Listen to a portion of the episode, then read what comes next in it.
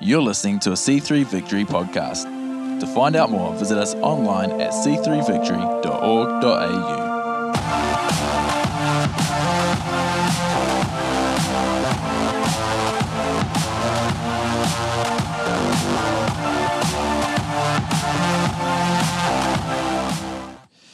It is good to be here this morning. Let's give the, the band a hand. How good are they? Man, they're the best. They are the best. How are we this morning? Are we good? Fantastic. Has everyone had their second coffee? No? Who needs their second coffee on this wintry morning? Did anyone hit the snooze button and just be like, it's too good to get up? Yeah, I did. anyway, oh, it's, sometimes it's like, yeah, I deserve to hit the snooze button, like the sound of rain and comfy bed. Oh, it is so good. It's short lived for parents, I understand. Um, kids wake up. Yeah, it's good they wake up, right? it is good to be with you this morning. It, um, you guys are awesome. I love being here with you guys, and um, we we just, I just feel this morning we got here and we were greeted with like 15 umbrellas. It was amazing. How good's the welcome team? They're just like umbrellas galore. It's like, come on, yeah. Let's give the welcome team a hand. It's um, it's amazing. Just like the little the little clip Pastor Beck was talking about before about C3 Victory Center. Just the, the stuff people are doing.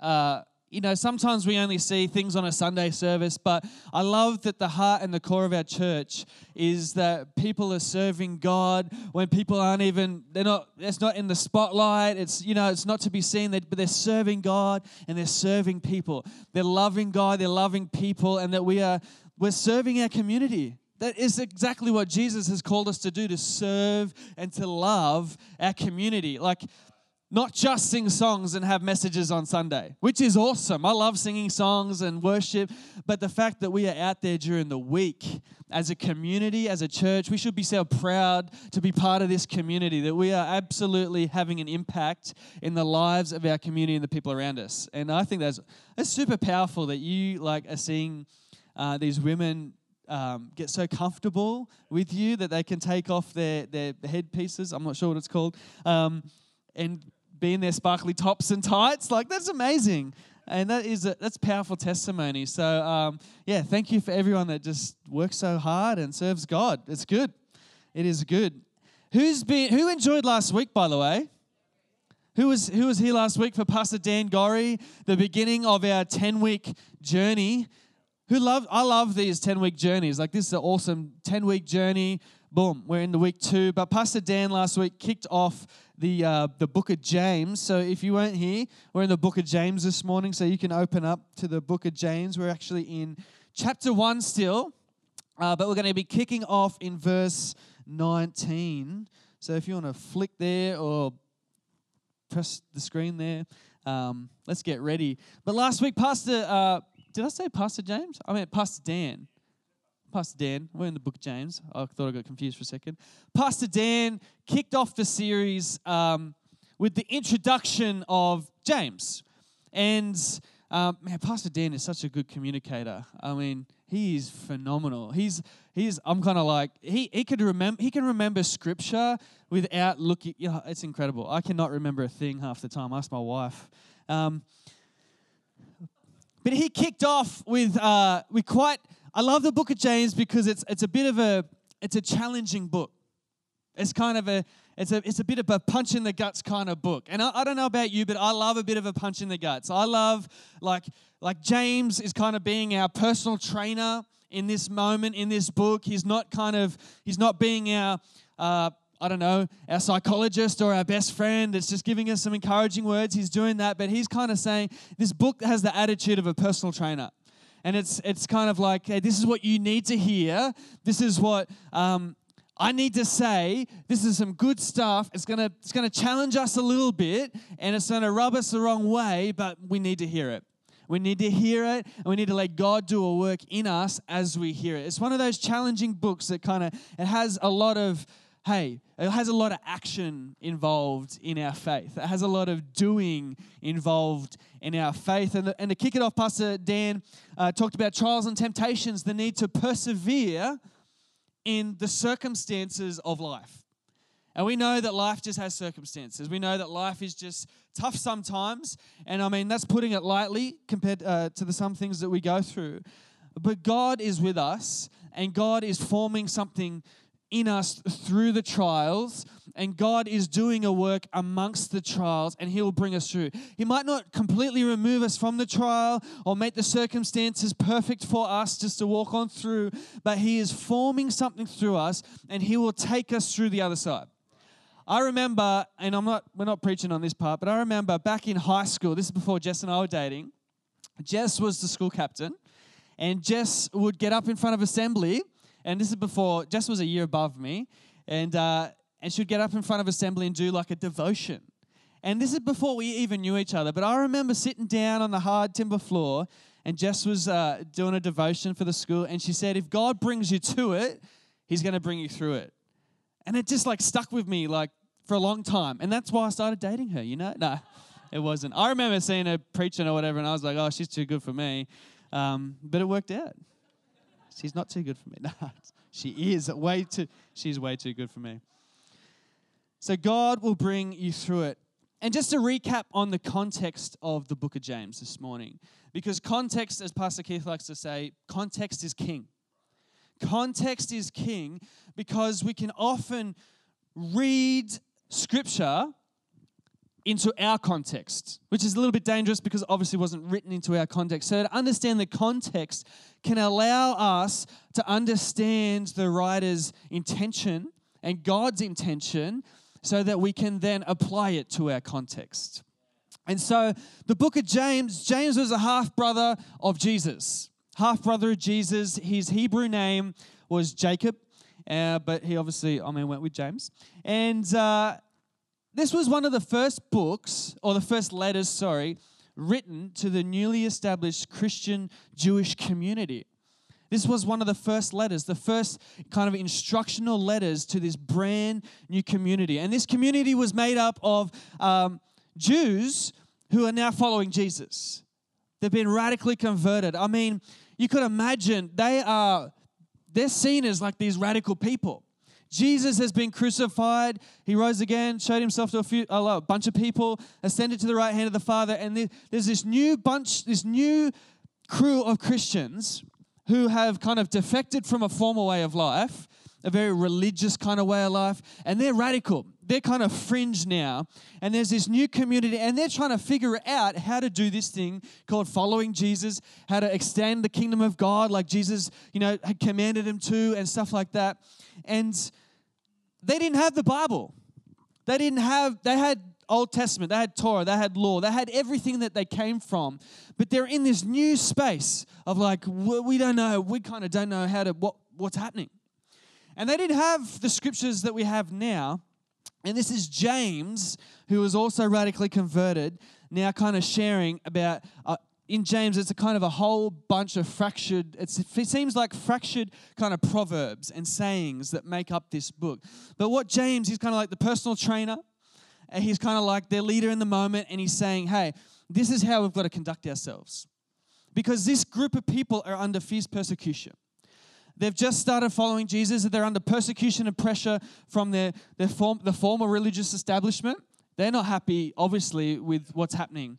Um, I could imagine maybe, I'm not too sure, I didn't look into it, but Saul could have still been out kind of leading some persecution in the church.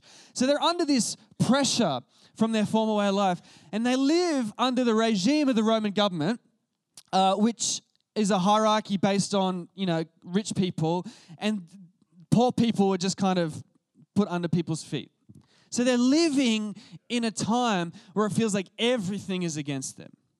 Everything's against them. These people that used to be their friends, definitely against them. The culture that they live in, against them. Nothing is for them. Nothing is really kind of helping them along their journey. And James here is giving us instruction on how to operate as believers in this kind of climate. And I don't know about you, but I feel like we're in a similar kind of climate. I mean, we're not under physical persecution. We've got it pretty good in Australia. I mean, we, we're pretty comfy. Like, we can't complain about too much. But we definitely live in a culture that is not for us.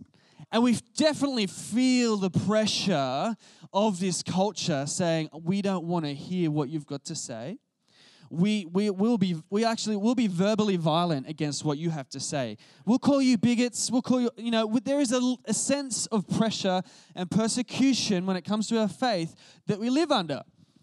You you even you just have to watch the project or listen to Triple J's hack to see how they treat Christians. They don't even treat Christians with common courtesy and conversation and, uh, you know, debate. Like they just cut people off.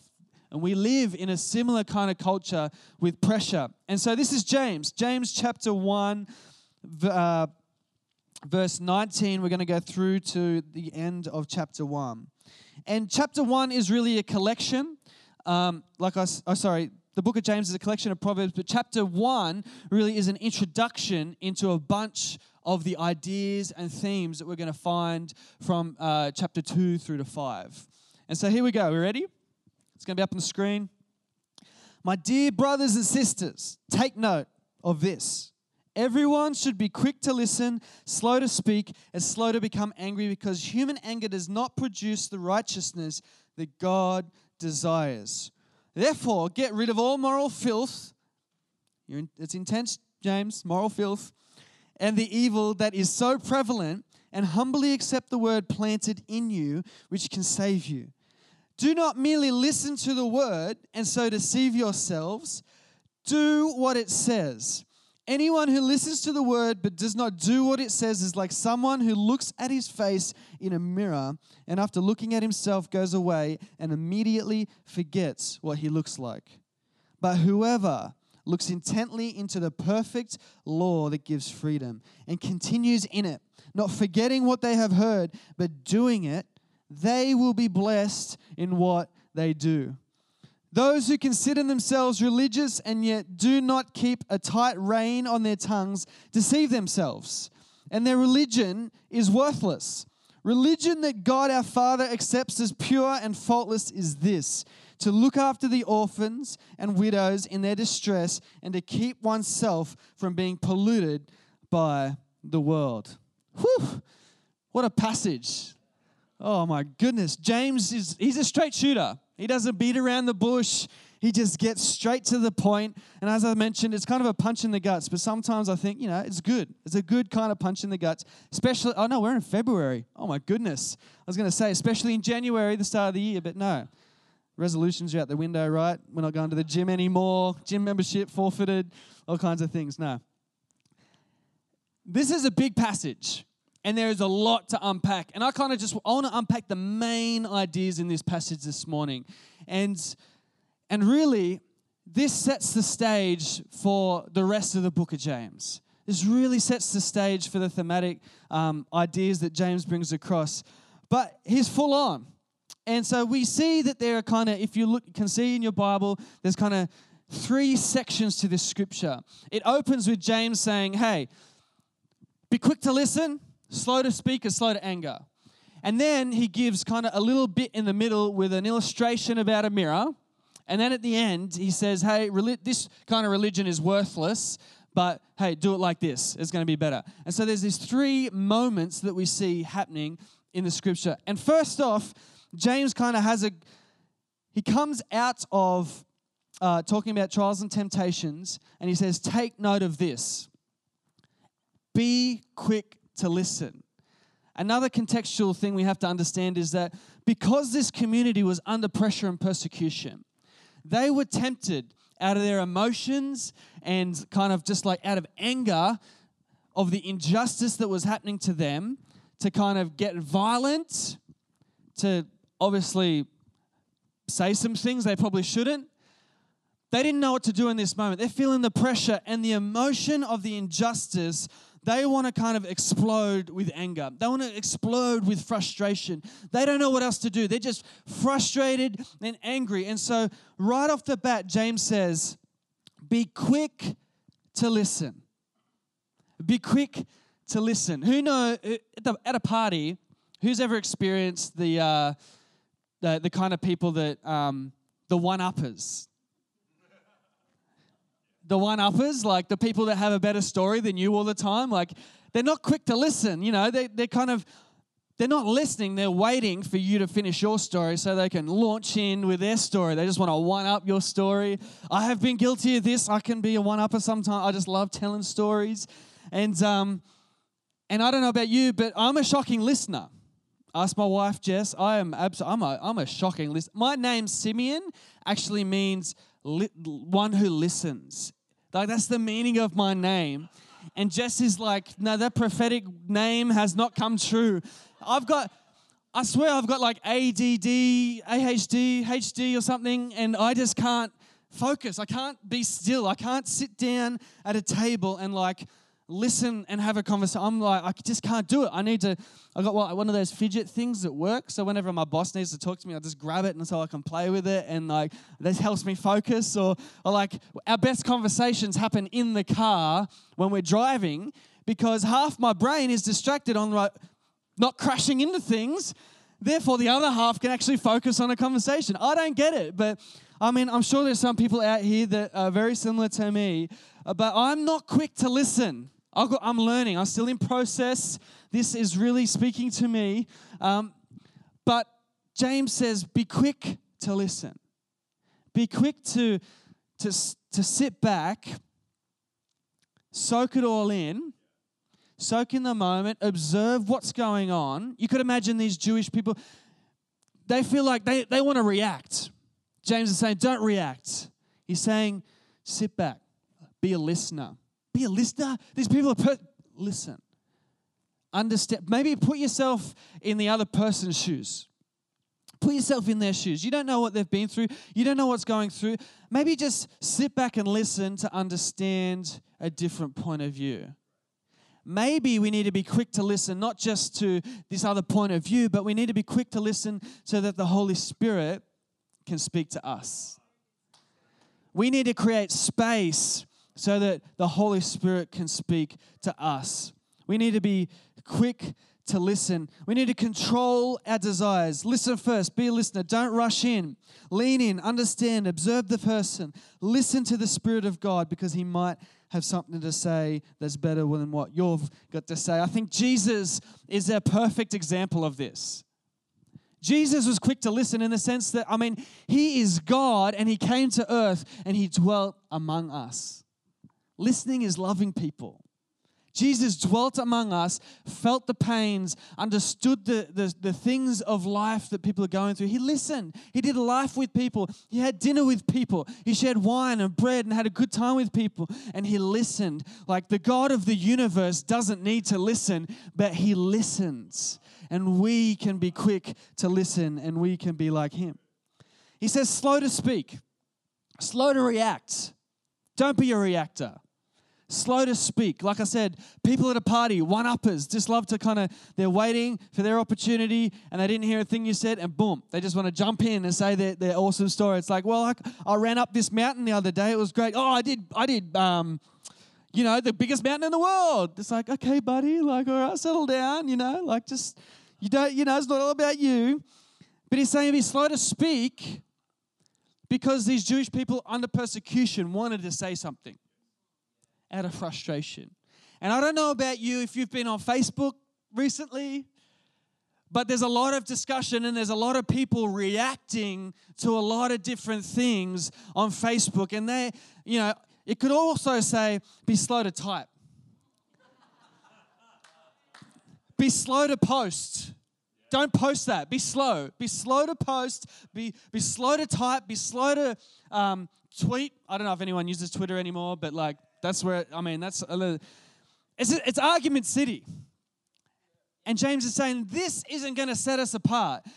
To be a community that follows Jesus, this shouldn't be the thing that defines us, that we are we're just rushing into arguments and quarrelsome moments.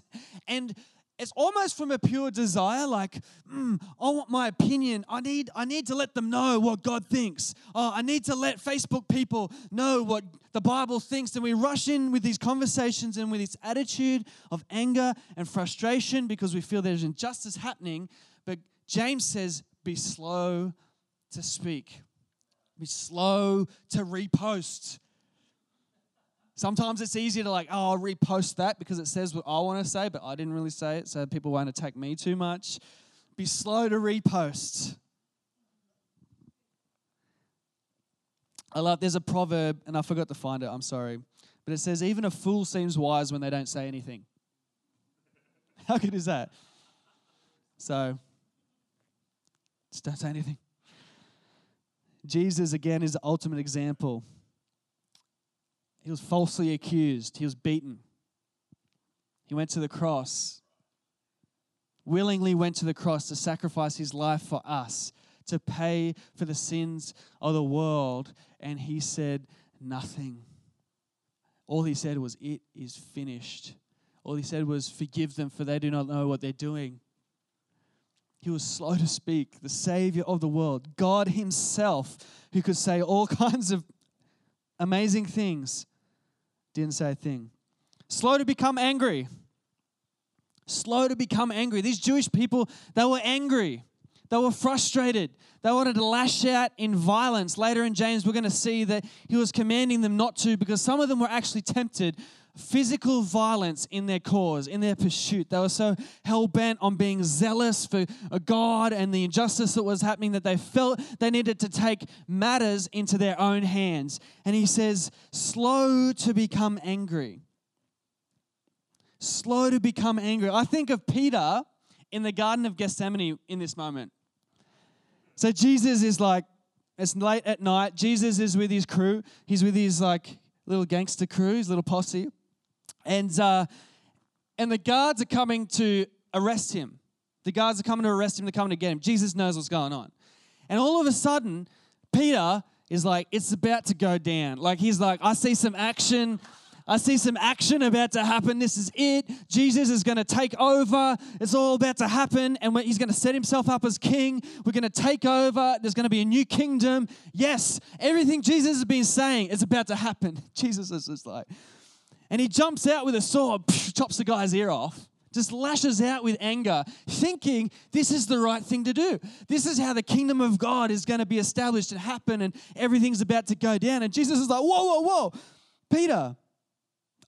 I just I don't like how we look as a family unit right now. This is not a good look. This is I mean everything I've been teaching. What have you what do you do? Where did you even get a sword from? Like I would have I thought I would have seen the sword at one point. I didn't see it. Where did you conceal that? He's like, "No. This is not how the kingdom of God is going to be established."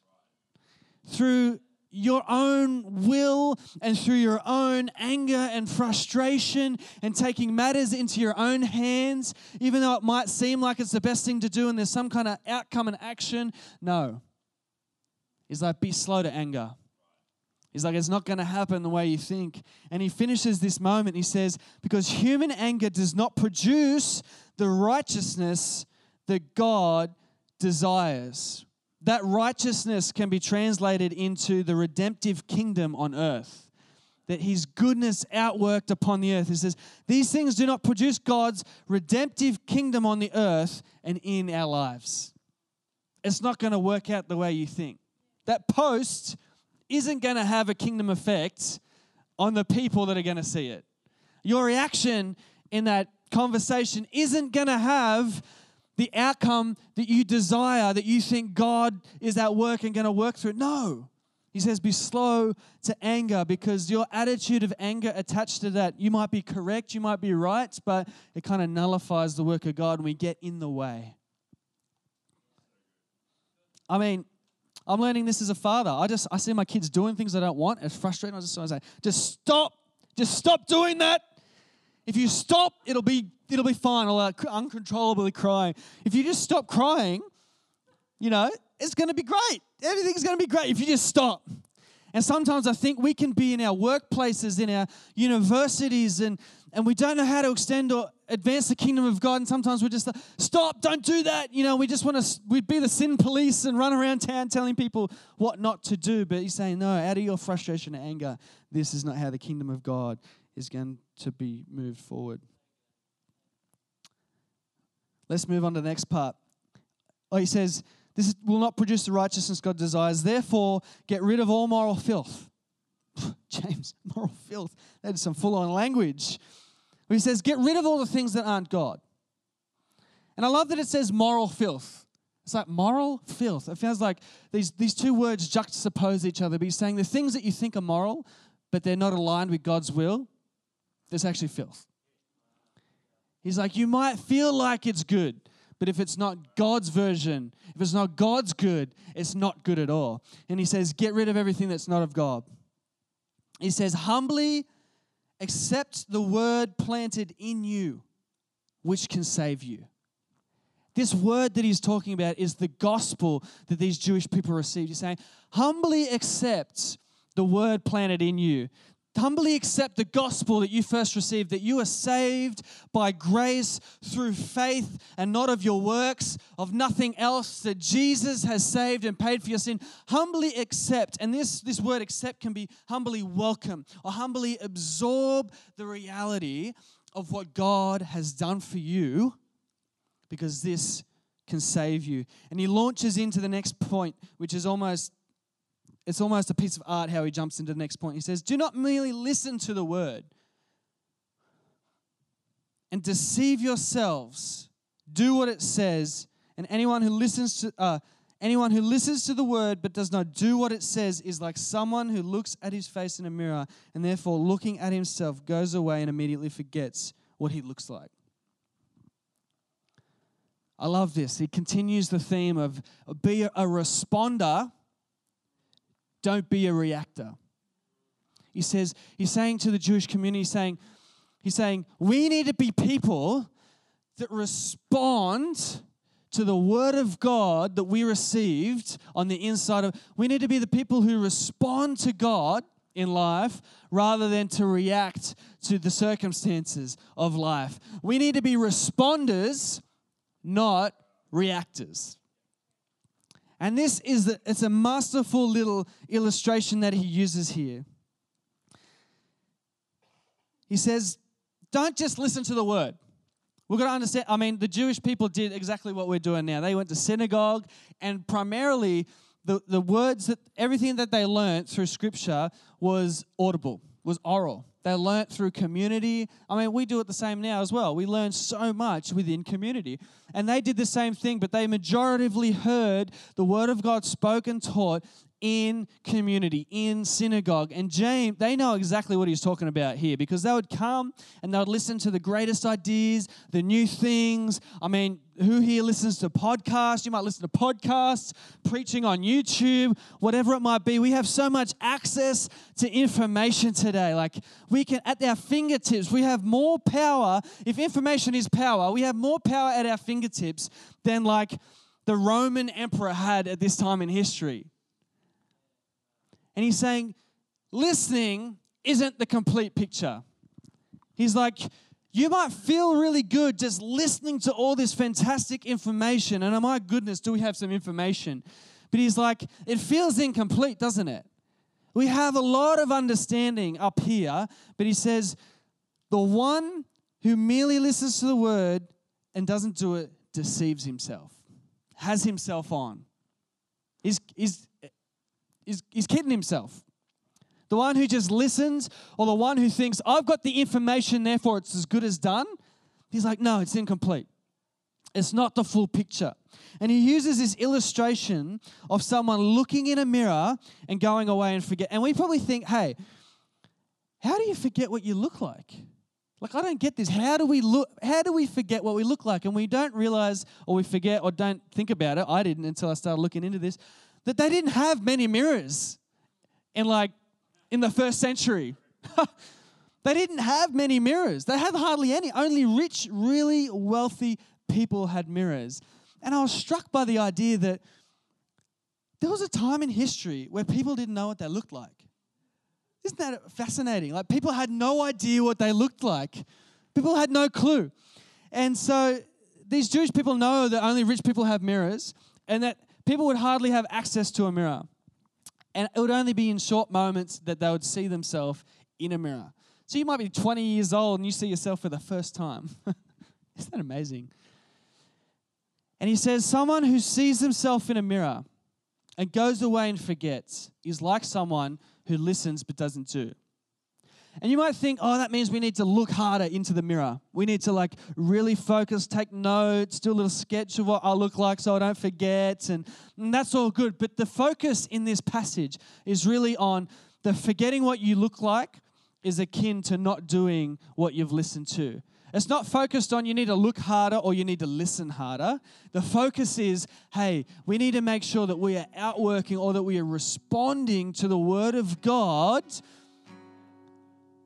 rather than just remembering or listening or memorizing. And this, this moment in Scripture actually has. Uh,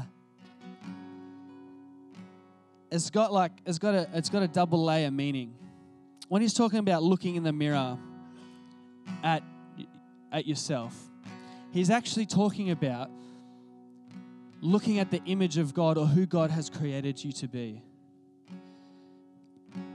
Uh, one translation or one commentary says the person who hears the word of God but does not listen is like one who sees what God has made him or her to be, the Imago Dei, the image of God but does not let the Imago Dei or the image of God shape his or her life. That our response to the gospel, the good news of what Jesus has done, starts to shape our life. I love what Judah Smith says that when we read the book of James, and there are a lot of debate in the theological world happening around the book of James because he's so focused on doing, right? So he says we've got to remember that he's talking to Christians. He's talking to believers, a community of believers who have said yes to Jesus. They received grace by faith alone. He's talking to a saved people.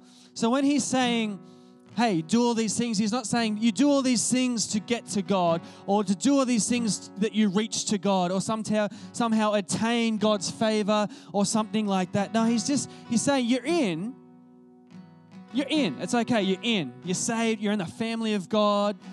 He says, You're not out, you're just missing out on the fullness that God has for you. You're not out.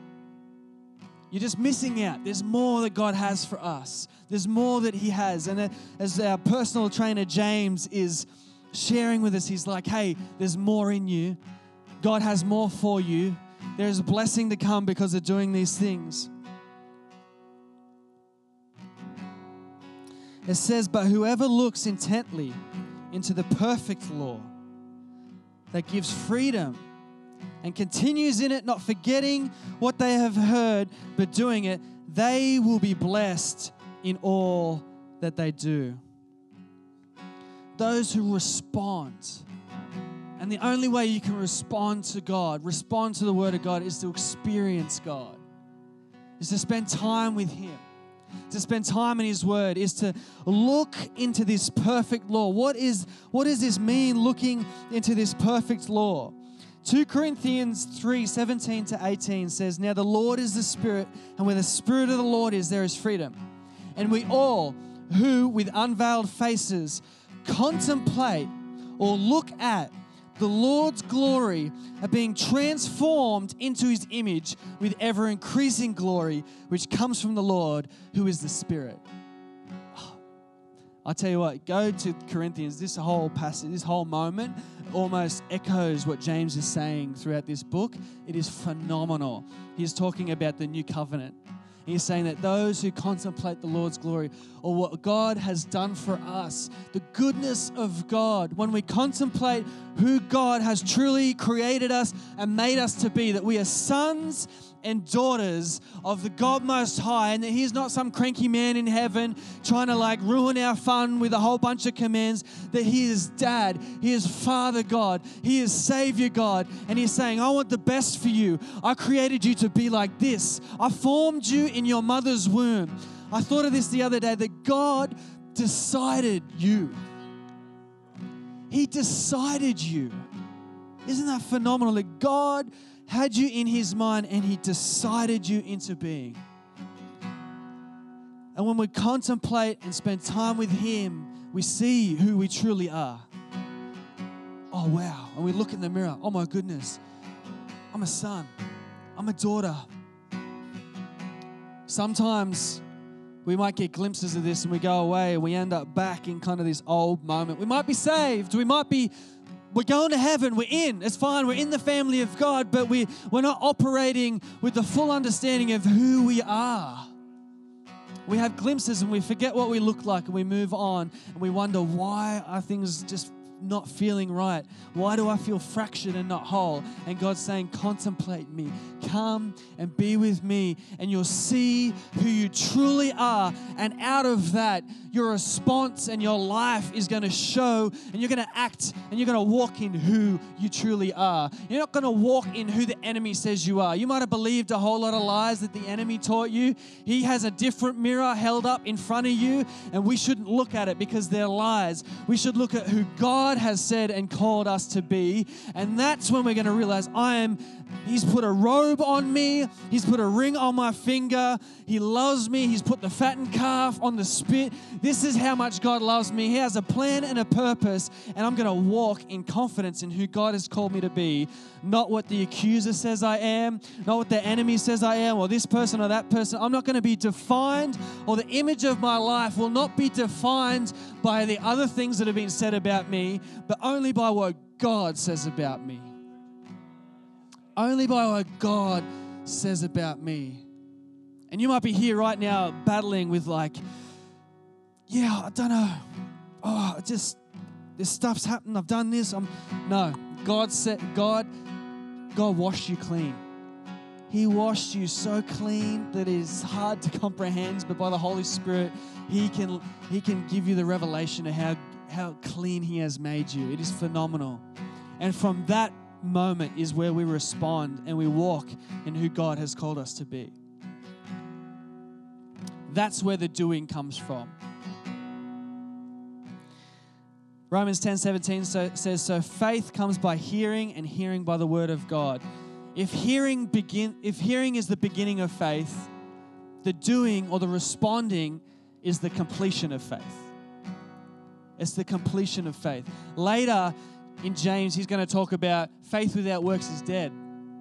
It's pretty harsh language. If that's the that's that kind of famous verse in James, if that's the famous verse, this definitely sets the stage. And so I just want us to stand this morning.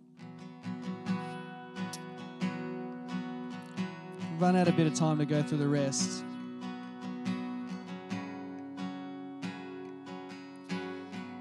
But this is really the crux of this script part of scripture in this moment. Is that our doing comes from who we are. And if our doing isn't aligning with the Word of God, with God Himself, the work we have to do is not try harder to do. We're going to go be with Him. We're going to find out who we are because it shows oh, I've forgotten who I am. I've forgotten who He says I am.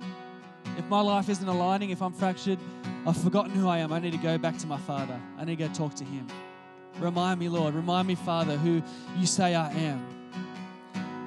This is a constant thing for us. And I know I'm not alone. We all here have moments like this where we we know who we are, but we forget. And I just want us to spend a moment just to calm and contemplate Him. Jesus, the Father, the Holy Spirit. So let's just take a moment. Let's just wait. I just want to pray for us. Just raise your hands, whatever you need to do, just to just to focus on God in this moment. Lord, Holy Spirit, I thank you that you're here. You call us sons and daughters. Your word says, Come boldly into the throne room. Thank you that you're a good father. You're going to chase us off, but your arms are open wide. And we know we don't act out who we really are sometimes. So, God, we need you. Show us right now how much you love us. Show us who you call us to be sons and daughters. That we have been made clean, white as snow by your blood, Jesus, shed on the cross. You paid for it all. You paid for our past sin, current sin that we know or don't know that we're doing, and our future sin. God, you paid for it all. You paid the price for all of it. And you say, the, the path has been paid for. You can come to me. You can come boldly to me. It doesn't matter. Turn away from the, the old self. Come to me. I'm going to make you a new creation. So, right now, Holy Spirit, speak to us.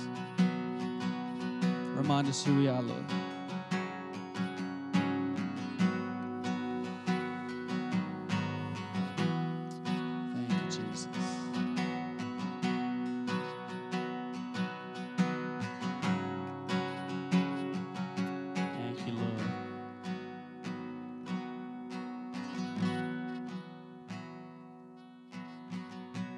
You're here this morning and um, and you've never said, you might have been in church a long time, or you might be visiting for the first time, and and it's only been right now that you've realized that following Jesus or saying yes to his free gift of grace that he paid for all your sin on the cross, that you don't have to do a thing. Maybe you've been doing it in your own strength and you've just got the realization that you don't. You don't need to, that he did it all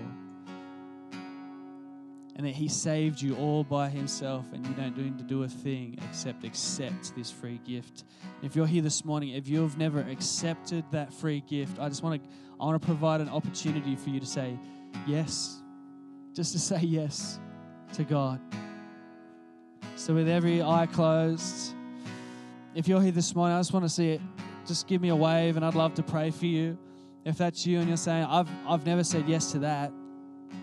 I just want to see your hand. We, we never want to leave a service without giving an opportunity for someone to say yes. So if that's you this morning, I just want to create a moment just for you to say yes. Right now, just stick up your hand, give me a little wave. You don't have to prepare yourself for Jesus. You don't have to get ready for Jesus. He says, Come to me just the way you are.